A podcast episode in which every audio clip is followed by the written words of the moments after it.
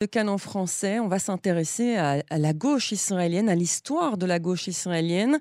Avec nous pour en parler, Steve Jourdain, bonsoir.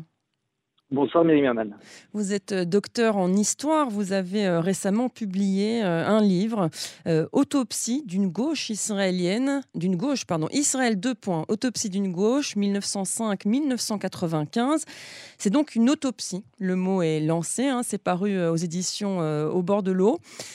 Steve, racontez-nous un petit peu d'abord. On va rentrer évidemment dans le détail du livre pourquoi ce choix du mot autopsie, euh, comme s'il s'agissait en fait euh, euh, d'un mort La gauche serait donc morte et on doit l'autopsier. Eh bien, les chiffres parlent un peu d'eux-mêmes. Aujourd'hui, quand vous regardez le, Parlement israélien, la Knesset, vous avez une dizaine de députés de gauche sioniste. Alors, quand on parle de mouvement travailliste, on parle effectivement de gauche sioniste. Et il y a aujourd'hui une dizaine de députés euh, de gauche à la Knesset. Euh, puis moi j'aime bien rappeler ce chiffre en général. 1965 pour les élections euh, à la Knesset, vous avez 63 députés qui appartiennent au mouvement travailliste. Donc vous voyez, il y a déjà une énorme dégringolade quantitative et puis il y a aussi une dégringolade qui est plus qualitative, celle-ci, c'est-à-dire que euh, l'État d'Israël, on, a un peu tendance à oublier, mais l'État d'Israël a été fondé par la gauche, par des dirigeants de gauche sionistes, par des dirigeants euh, travaillistes. Et tout ce pan de, l'histoire a un peu été euh, euh, oublié. Et euh, faut, moi, ce que j'essaye de rappeler dans, mon ouvrage, c'est quelle était effectivement cette importance de la gauche travailliste au, moment de la fondation de l'État d'Israël, et puis ensuite dans les 10, 20, 30 années qui ont suivi la création de, l'État d'Israël, avec donc une importance quantitative très forte au, Parlement, mais aussi dans la société. Il faut rappeler que comme vous vouliez faire quelque chose en Israël entre 1950 1950 et 1970, ça passait presque toujours par le mouvement travailliste. Vous vouliez euh, lire un journal avec des informations fiables, vous lisiez euh, les journaux du mouvement travailliste, vous vouliez aller euh, voir des pièces de théâtre à la mode, vous alliez dans des théâtres du mouvement travailliste, vous vouliez vous faire soigner, vous alliez dans des dispensaires du mouvement travailliste. Bref, toute la société était organisée autour du mouvement travailliste et même euh, et même euh, les débats politiques étaient euh, initiés, impulsés par le mouvement travailliste au sein du mouvement travailliste, et à côté, ben, il n'y avait pas grand-chose. Alors, vous, dans, dans, ce livre, vous démarrez à 1905. Pourquoi ce choix de date? Est-ce que la gauche avant n'existait pas? Voilà, donc racontez-nous un petit peu pourquoi commencer votre travail en 1905. Alors c'est très intéressant parce qu'effectivement 1905, c'est pas une date euh, choisie au hasard. 1905, c'est la date de la création des deux premiers partis politiques euh, juifs en Palestine. Et il se trouve que c'était deux partis politiques euh, socialistes, le Poal Etzion et le Apoel Hatzair. Et ce sont deux partis qui ont été créés un peu à l'image de ce qui existait déjà dans la Russie révolutionnaire de l'époque. 1905, euh, c'est une date importante justement en Russie parce que c'est la date de la première révolution contre le, le, II, la première révolution russe. Et beaucoup de juifs socialistes vont participer à cette révolution, vont être ensuite inspirés par les idées révolutionnaires de la période. Certains, après cette révolution, de cette révolution qui a qui a raté, hein, il faut le dire, cette révolution manquée, vont décider de partir euh, en Palestine pour vivre leur socialisme en tant que juifs. D'autres vont aller, euh, quand ils avaient assez d'argent, ils vont aller aux États-Unis. Mais les sionistes socialistes ont donc euh, vécu cette première révolution russe et ont, ont, été inspirés de cette révolution et ont essayé de mettre en place les idées qui les avaient en quelque sorte inspirées en Russie. Ils ont essayé de les mettre en place une fois arrivés en Palestine, donc à partir de 1905. Donc ça, c'est la date de départ. Évidemment, il y a beaucoup de dates, hein, puisque c'est euh, un essai, euh, euh, une étude sur la gauche israélienne à partir de 1905 et jusqu'à 1995. On va évidemment revenir sur cette date symbolique, 1995, avec l'assassinat d'Yitzhak Rabin. Il y a plusieurs dates clés dans, votre ouvrage. j'en ai noté au moins, il y en a plusieurs, mais j'en ai noté, noté, au moins trois, à commencer par 1973 et la guerre de Kippour, où là, vous expliquez qu'il y a un chamboulement. Est-ce que vous pouvez nous en dire un peu plus? Oui, alors la guerre du Kippour, c'est euh, en quelque sorte la, suite, euh, oui et non, mais la, suite de 1967 et la guerre des six jours. C'est-à-dire qu'il y, a eu un prolongement, si vous voulez, au sein de la société israélienne entre euh, cette guerre des six jours qui va chambouler complètement le Moyen-Orient, qui va redessiner les frontières du Moyen-Orient, et 1973, où, si vous voulez, vous avez une nouvelle génération de dirigeants travaillistes qui arrivent à maturité, qui vont combattre sous les drapeaux et qui vont, en quelque sorte, à ce, moment-là, en 1967 et encore plus euh, en 1973, découvrir en fait la population arabe et la population palestinienne. C'est un peu paradoxal, hein, c'est un peu, en tout cas, étrange quand on dit ça comme ça euh, aujourd'hui, mais c'est une génération qui est née, une génération travailliste qui est née après la création de l'État d'Israël, qui n'a pas donc eu à combattre pour la création de l'État d'Israël, qui n'a pas connu non plus la Shoah, donc deux événements euh, centraux pour la génération euh, de gauche précédente. Euh, cette nouvelle génération travailliste arrive donc en 1967 et 1973 à maturité, elle sert sous les drapeaux et c'est ensuite cette génération-là qui va complètement, dans les deux décennies qui suivent, chambouler le logiciel idéologique de la gauche travailliste en plaçant euh, cette idée de paix avec les pays arabes, cette idée de paix avec les Palestiniens au centre de l'échiquier politique. Et donc, tout d'un coup, ce sera un combat euh, de la gauche qui n'existait pas auparavant. Euh, ça, on le comprend très bien dans votre livre. Alors, Steve, il y a une autre date qui est celle de, on va dire, le premier échec cuisant de la gauche israélienne. C'est 1977 avec l'arrivée au pouvoir du Likoud de Menachem Begin, effectivement, Menachem Begin qui arrive euh, au pouvoir en 1977 et qui conclut, euh, euh, qui a en quelque sorte tiré un trait sur les deux décennies précédentes. Il faut savoir que les travaillistes étaient au pouvoir de 1949, première élection à la Knesset, à 1977. Donc vous avez plus de deux décennies euh, de pouvoir ininterrompu. Et vous avez donc cette droite qui arrive au pouvoir pour la première fois, un peu à la surprise euh, générale, mais quand on regarde vraiment ce qui s'est passé au sein de la société israélienne dans, les, dans la décennie précédée cette euh, révolution entre guillemets, ben, on n'est pas vraiment surpris. En fait, ce qui s'est passé, c'est que euh, tout un électorat dit, pour faire simple, séfarade, s'est mis à voter après 1973 pour les partis de droite, majoritairement pour les partis de droite, parce qu'ils avaient entretenu, si vous voulez, un certain ressentiment à l'égard des élites travaillistes qui étaient plutôt ashkénazes, et ils se sont mis à voter pour Menachem Begin, pour la droite, et c'est en fait ce transfert de voix, ou en tout cas cette, cette, nouvelle alliance entre la population séfarade et la droite de, de, de Menachem Begin qui va permettre ce changement de majorité en 1977. Et à partir de cette date-là, on retrouvera dans les décennies à venir cette alliance se perpétuer entre euh, les séfarades, encore une fois c'est schématique, entre une, certaine partie de la population séfarade et la droite nationaliste ou la droite nationale. Et comment se réorganise alors la gauche face à cet échec en 1977 ah bah très difficilement, très difficilement. Et c'est très très long en fait.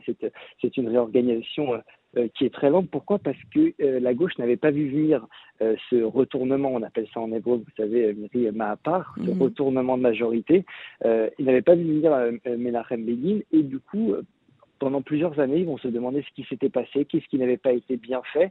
Donc ça va prendre plusieurs années et jusqu'à l'émergence de cette génération dont on parlait tout à l'heure, de cette génération, euh, cette nouvelle génération travailliste qui va prendre le pouvoir au sein du mouvement travailliste en disant aux, plus vieilles générations, bon, vous avez échoué, il va falloir maintenant euh, repenser notre logiciel idéologique, il va falloir maintenant changer nos priorités et ils vont, à partir de du, milieu des années 80 et encore plus sûrement au début des années 90, placer l'idée de paix avec les pays arabes au centre de, de l'agenda politique en quelque sorte, en tirant un trait complet sur tout euh, le passé socialiste, tout le passé socialiste euh, qui euh, faisait rougir, pâlir d'envie autrefois les, socialistes, les socialismes du monde entier.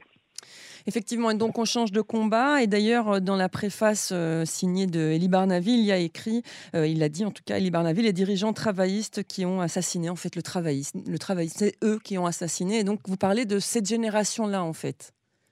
Oui, c'est ça. C'est que et Elie Barnavi le, résume très bien. C'est qu'il y a eu euh, effectivement la, prise de pouvoir d'une génération, si vous voulez, qui était plus à droite que euh, ses devancières sur les sujets euh. On parle, on parle là de Yossi Bellin, d'Amir Peretz, etc. Pour resituer un petit peu pour nos auditeurs.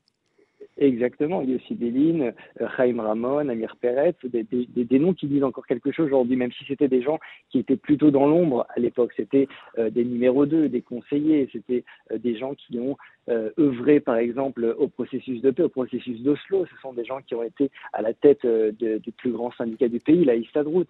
ce sont des gens qui étaient des leaders, mais qui étaient des leaders d'un autre type. C'était pas des leaders à la Ben Gurion, c'était pas des leaders. C'était vraiment un, type particulier de, leader qui a émergé au, au milieu des années 80 et 90. Et ils étaient donc plus à droite sur les sujets économiques. Clairement, pour eux, euh, Israël devait devenir un pays à l'occidental, un pays libéral économiquement, et se, prendre, prendre ses distances avec l'Union soviétique qui de toutes les façons était euh, en train de, mourir de sa, belle mort en quelque sorte dans les années 90. Et ils étaient par contre plus à gauche, beaucoup plus à gauche sur tous les sujets qui concernaient la paix avec les Palestiniens, la paix avec les pays arabes, le droit des minorités. Pour ça, ils disaient qu'il fallait euh, vraiment euh, mettre le paquet sur ces questions tout en euh, se départissant et en tirant un trait sur l'héritage euh, syndical et socialiste des pères fondateurs de, l'État d'Israël. Mais puis arrive évidemment l'ère, entre guillemets, l'ère Shimon Peres, Yitzhak Rabin, etc., où la gauche revient évidemment au pouvoir à ce moment-là.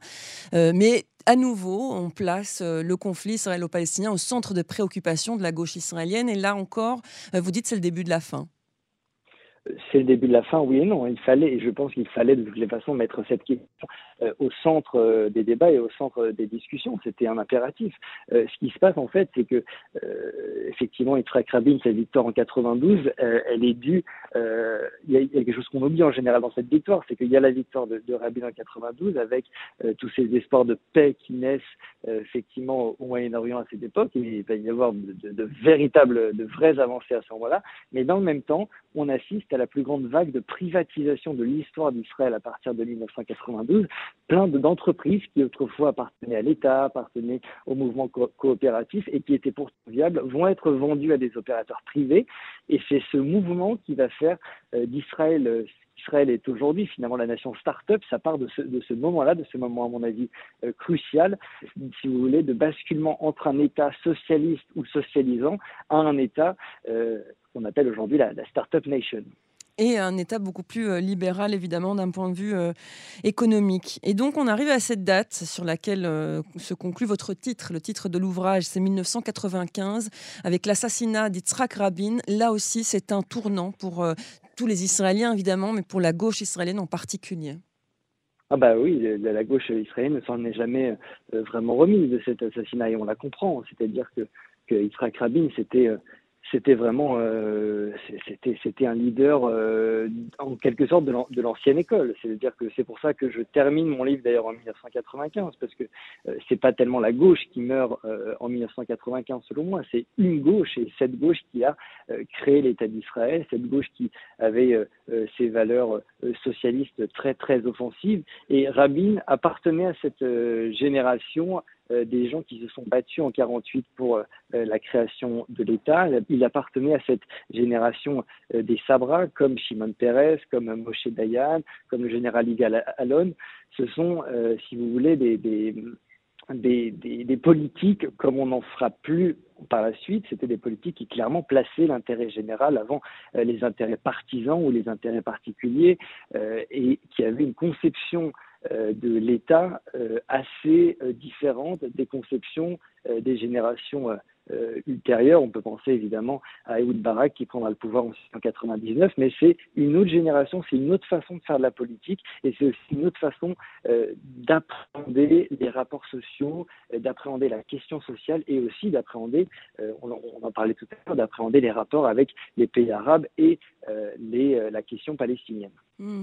Alors, vous nous parlez de, la gauche israélienne jusqu'en 1995, donc une gauche israélienne. Euh, on le voit, vous l'avez dit d'ailleurs au début de notre entretien, il y a aujourd'hui plus qu'une dizaine de députés de gauche, si on inclut Avoda, donc le parti travailliste, et Meretz, le parti euh, euh, d'extrême gauche. mais si l'on regarde, on, prend un peu de recul et qu'on regarde un petit peu ce qui se passe dans le monde, la gauche petit à petit s'effiloche partout, c'est-à-dire disparaît ou change.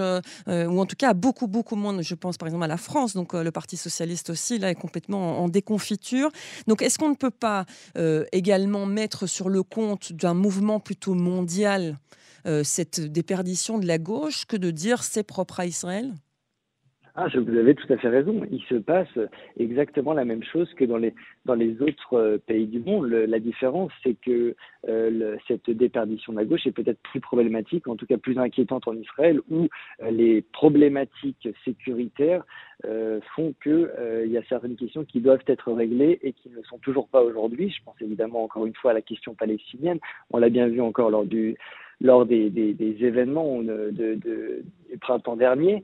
Euh, donc je pense que ces questions-là doivent être réglées. Mais si vous voulez euh, faire le parallèle avec ce qui se passe ailleurs dans le monde, il est évident que ce qui s'est passé euh, en Europe, c'est aussi passé en Israël. Et ce qui est intéressant de voir, et ce que je montre dans mon livre, c'est que le tournant libéral dont on parlait tout à l'heure, ce tournant libéral intervient en France dans les années 80, en 83 avec le tournant de la rigueur avec François Mitterrand, et en Israël en 1985 sous Shimon Peres. Et je montre comment finalement il s'est passé un peu la même chose dans les, dans les deux pays. Donc effectivement, il s'est passé euh, en Israël ce qui s'est passé ailleurs en Europe, ce qui s'est passé dans tous les pays occidentaux.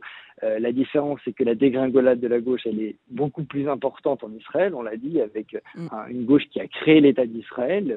Euh, en Europe, la gauche socialiste n'a créé aucun État et, et la gauche israélienne, le pays et l'État d'Israël est confronté aujourd'hui à des questions que, auxquelles la droite ne veut pas répondre, ne peut pas répondre au vu des, des rapports de force actuels en Israël et dans la région. Mm. Merci beaucoup euh, Steve Jourdain. Évidemment, je conseille euh, aux auditeurs de Canon français euh, de lire votre livre Israël, Autopsie d'une gauche israélienne de 1905 à 1995.